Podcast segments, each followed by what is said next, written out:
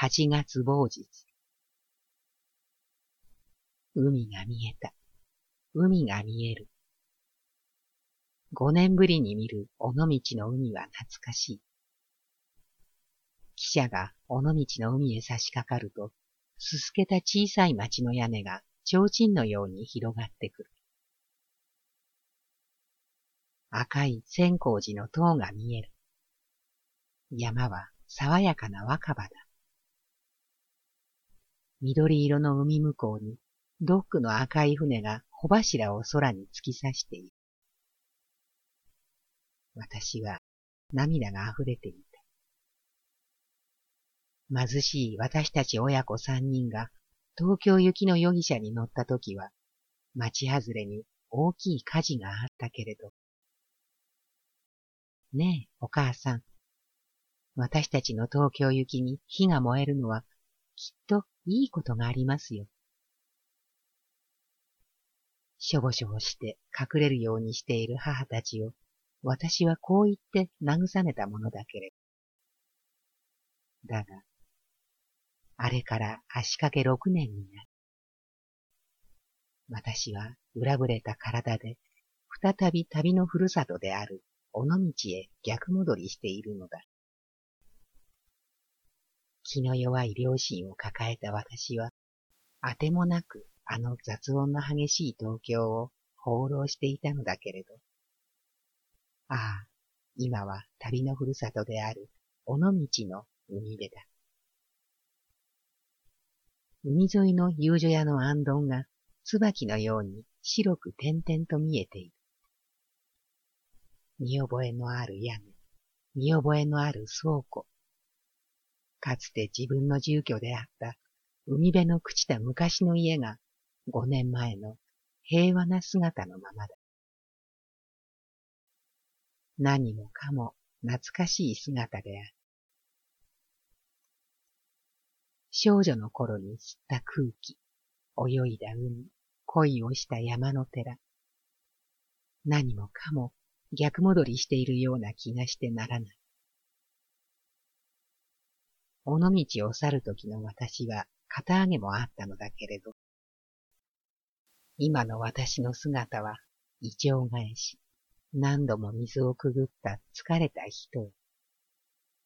別にこんな姿で行きたい家もないけれど、とにかくもう汽車は尾道に入り、肥料臭い匂いがしている。船宿の時計が5時を指している。船着き場の待合所の2階から街の明かりを見ていると、妙に目頭が熱くなってくるのだった。訪ねて行こうと思えば行ける家もあるのだけれど、それも面倒くさいことなり。切符を買って、あと五十銭玉一つの財布を持って、私はしょんぼり島の男のことを思い出していた。落書きだらけの汽船の待合所の2階に、木枕を借りて突っ伏していると、鳩場に船がついたのか、汽笛の音がしている。鳩場の雑音が、ふっと悲しく胸に聞こえた。因島行きが、デヤンスで、歪んだはしご段を登って、客引きが知らせに来ると、日に焼けた島の入ったコウモリと、小さい風呂敷包みを下げて、私は鳩場へ降りていった。ラムネイリアセンカ卵鋼鉄カーシャ物売りの声が夕方の鳩場の上を行ったり来たりしている。紫色の波に揺れて、因島行きのポッポ船が白い水を吐いていた。バクバクたる浮世だ。あの街の明かりの下で、ポールとビルジニーを読んだ日もあった。借金取りが来て、お母さんが便所へ隠れたのを学校から帰ったままの私は、お母さんは二日ほど糸先へ行ってくる言うてであった、と嘘をついて、母がわびしげに褒めてくれたこともあった。あの頃、町には城ヶ島の歌や珍唱の歌が流行っていたものだ。三銭のラムネを一本買った。夜。皆さん、ハウイ突きやしたんで。船員がロープをほどいている。小さな船着き場の横に白い病院の明かりが海にちらちら光っていた。この島で長いこと私を働かせて学校へ入っていた男がやすやすと息をしているのだ。造船所で働いているのだ。この辺に安宿はありませんでしょうか？運送屋のおかみさんが私を宿屋まで案内して行ってくれた。糸のように細い町筋を古着屋や芸者屋が軒を連ねている。私は造船所に近い山のそばの宿へ着いた。二階の六畳の古ぼけた床の上に風呂敷包みを置くと、私は雨戸を開けて海を眺めた。明日は訪ねて行ってみようと思う。私は財布をたもとに入れると、ラムネ一本の隙腹のまま、塩臭い布団に長く足を伸ばした。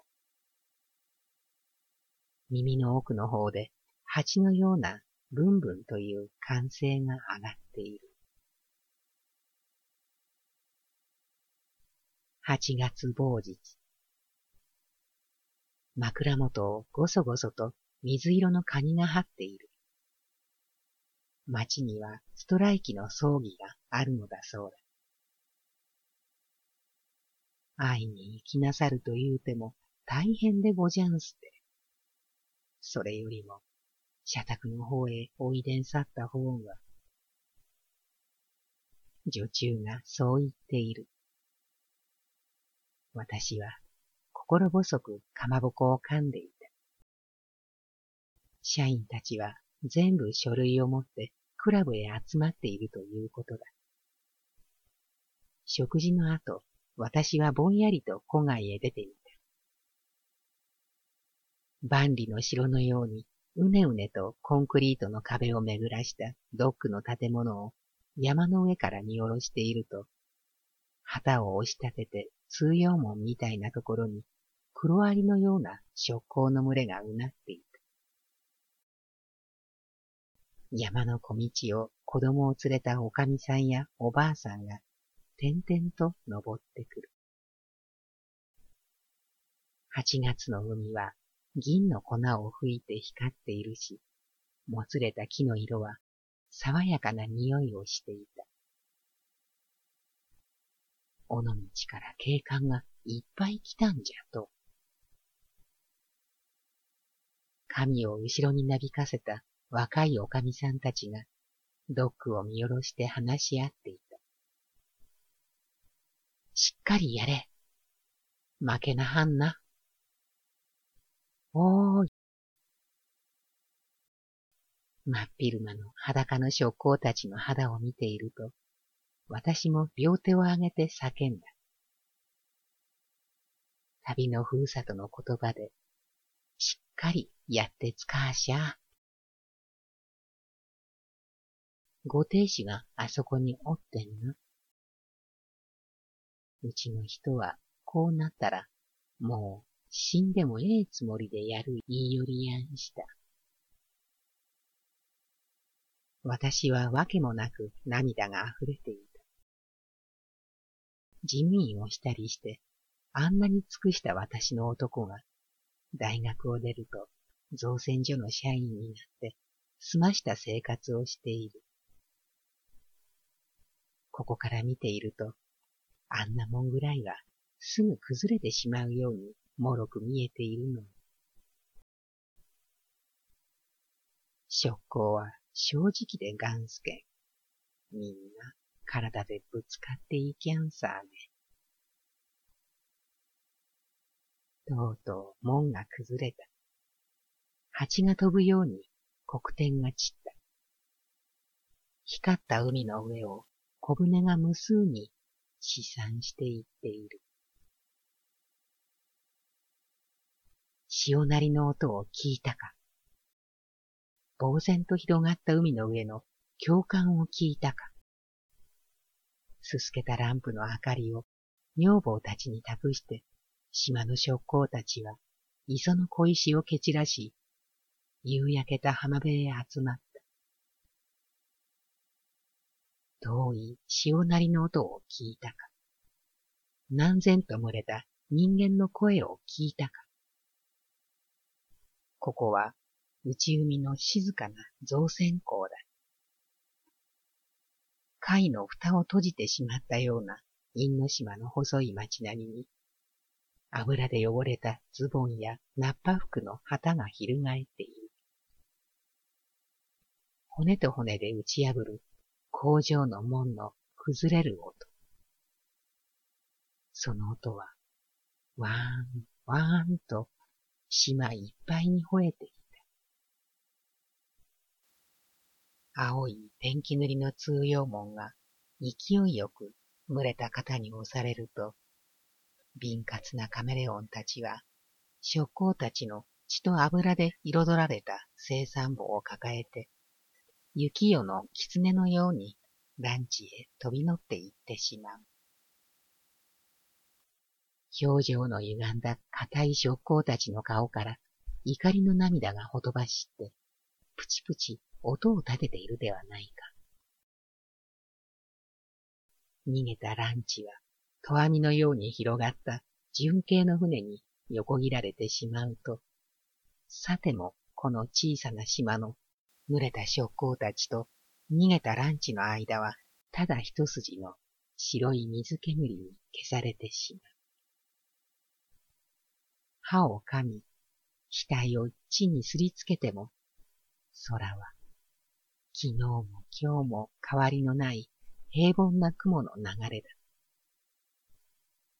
そこで、頭のもげそうな強靭になった将校たちは、波に呼びかけ、海に吠え、ドックの破線の中に渦を巻いて流れていった。潮なりの音を聞いたか。遠い波の共感を聞いたか。旗を振れ。うんと空高く旗を振れ。元気な若者たちが光った肌をさらして、体、体、体。破れた赤い穂の穂綱を力いっぱい引き絞ると、海水止めの堰を食い破って、帆船は風のうなる海へ出ていった。それ、旗を振れ。勇ましく歌を歌え。朽ちてはいるが、元気に風をはらんだ帆船は、白いしぶきを蹴って海へ出ていく。寒冷な風の吹く高人山の上で呼んでいる。波のように元気な共感に耳をそば立てる。かわいそうな女房や子供たちがあんなにも背伸びをして空高く呼んでいるではないか。遠い潮なりの音を聞いたか。波の怒号するのを聞いたか。山の上の枯れ木の下に枯れ木と一緒にもろ手を振っている女房子供の目の底には火の粉のように海を走っていく勇ましい帆船がいつまでも目に映っていたよ。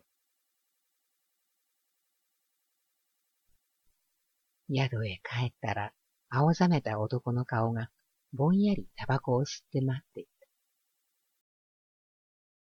宿のおばさんが迎えに来てびっくりしちゃった。私は子供のように涙が溢れた。何の涙でもない。しらじらとした考えのない涙が、後から後から溢れて、黙って敷居のところに立って、長いこと泣いていた。ここへ来るまでは、すがれたらすがってみようと思ってきたけれど、宿のおばさんの話では、奥さんも子供もあるって聞きましたよ。それに、街のストライキを見たら、どうしてもあなたに会って、はっきりとすがらなくてはいけないと思いました。黙っている二人の耳に、まだ歓声が遠く聞こえてくる。今晩、町の芝居小屋で、諸公たちの演説があるから、ちょっと覗いてみなくては。男は自分の腕時計を床の上に投げると、そそくさと町へ出てしまった。私はぼんやりと部屋でしゃっくりを続けながら、高価な金色の腕時計をそっと自分の腕にはめてみた。涙が溢れた。東京で苦労したことや裸で門を壊していた昼間の職工たちのことがぐるぐるしていて、時計の白い腹を見ていると、目が回りそうだった。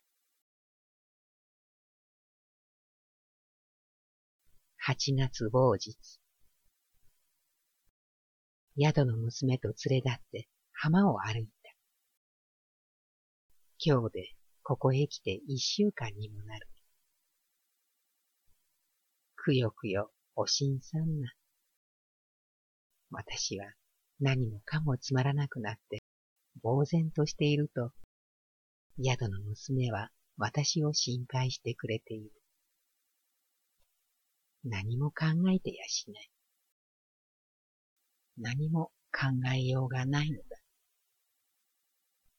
昨日は高松のお母さんへ電報為替を送ったし、私はこうして海の息を吸っているし、男がハラハラしようとしまいと、それはお勝手なのだ。私から何もかもむさぼり取った人なのだから、このくらいのことが一体何だろうと思う。尾道の海辺で鳩場の石垣にお腹を打ちつけては、あの人の子供を産むことを恐れていたけれど、今はそれもいじらしいおとぎ話になってしまった。昨日の電報為替で父や母が一息ついてくれればいいと思うなり。浜辺を洗い髪をなびかせながら歩いていると、街で下駄屋をしているあの人の兄さんが、私を、おーい、おーいと後ろから呼びかけてきた。久しぶりに見る兄さん。尾道の私の家に枝になったみかんやオレンジを持ってきてくれたあの姿そのままで笑いかけている。わしに何も言わんもんじゃけ苦労させやした。海が青く光っている。宿の娘を返して、兄さんと二人で町外れの兄さんの家へ歩いて行った。海近くまで田が青々していて、みかん山がうっそうと風になっていた。あいつが気が弱いもんじゃけ。日に焼けたわびしげな顔をして兄さんは私を慰めてくれるなり。家では姉さんが米をついていた。牛が一匹、優しい目をして私を見ている。私はどうしても入りたくなかったのだ。なんだかこんなところへ来たことさえも寂しくなっている。白い道の続いている浜地を、私は後しざりをするように宿へ帰っていった。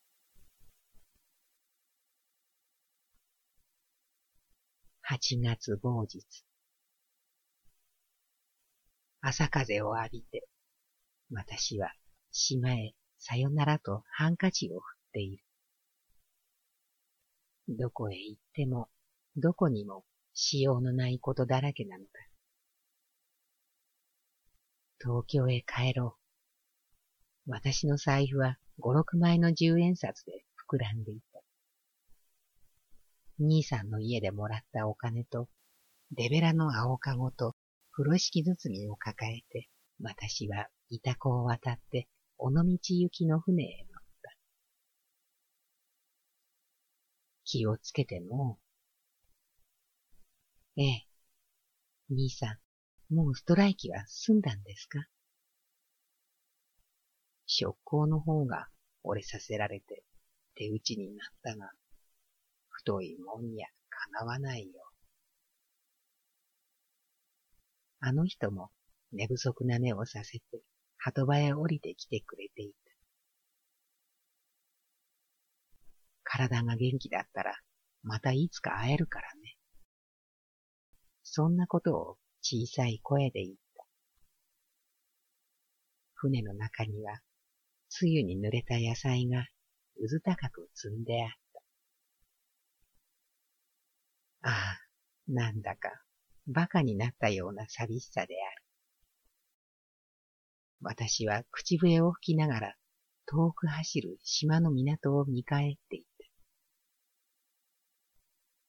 岸に立っている二人の黒点が見えなくなると、静かなドックの上には、ガーン、ガーンと鉄を打つ音が響いていた。尾道に着いたら、半分高松へ送ってやりましょう。東京へ帰ったら、氷屋もいいな。せめて暑い日盛りをうろうろと商売を探して歩かないように、この暮れは楽に暮らしたいものだ。私は体を伸ばして走る船の上から波に手を浸していた。手を押しやるようにして、波が白く弾けている。五本の指に、藻がもつれた糸のように絡まってくる。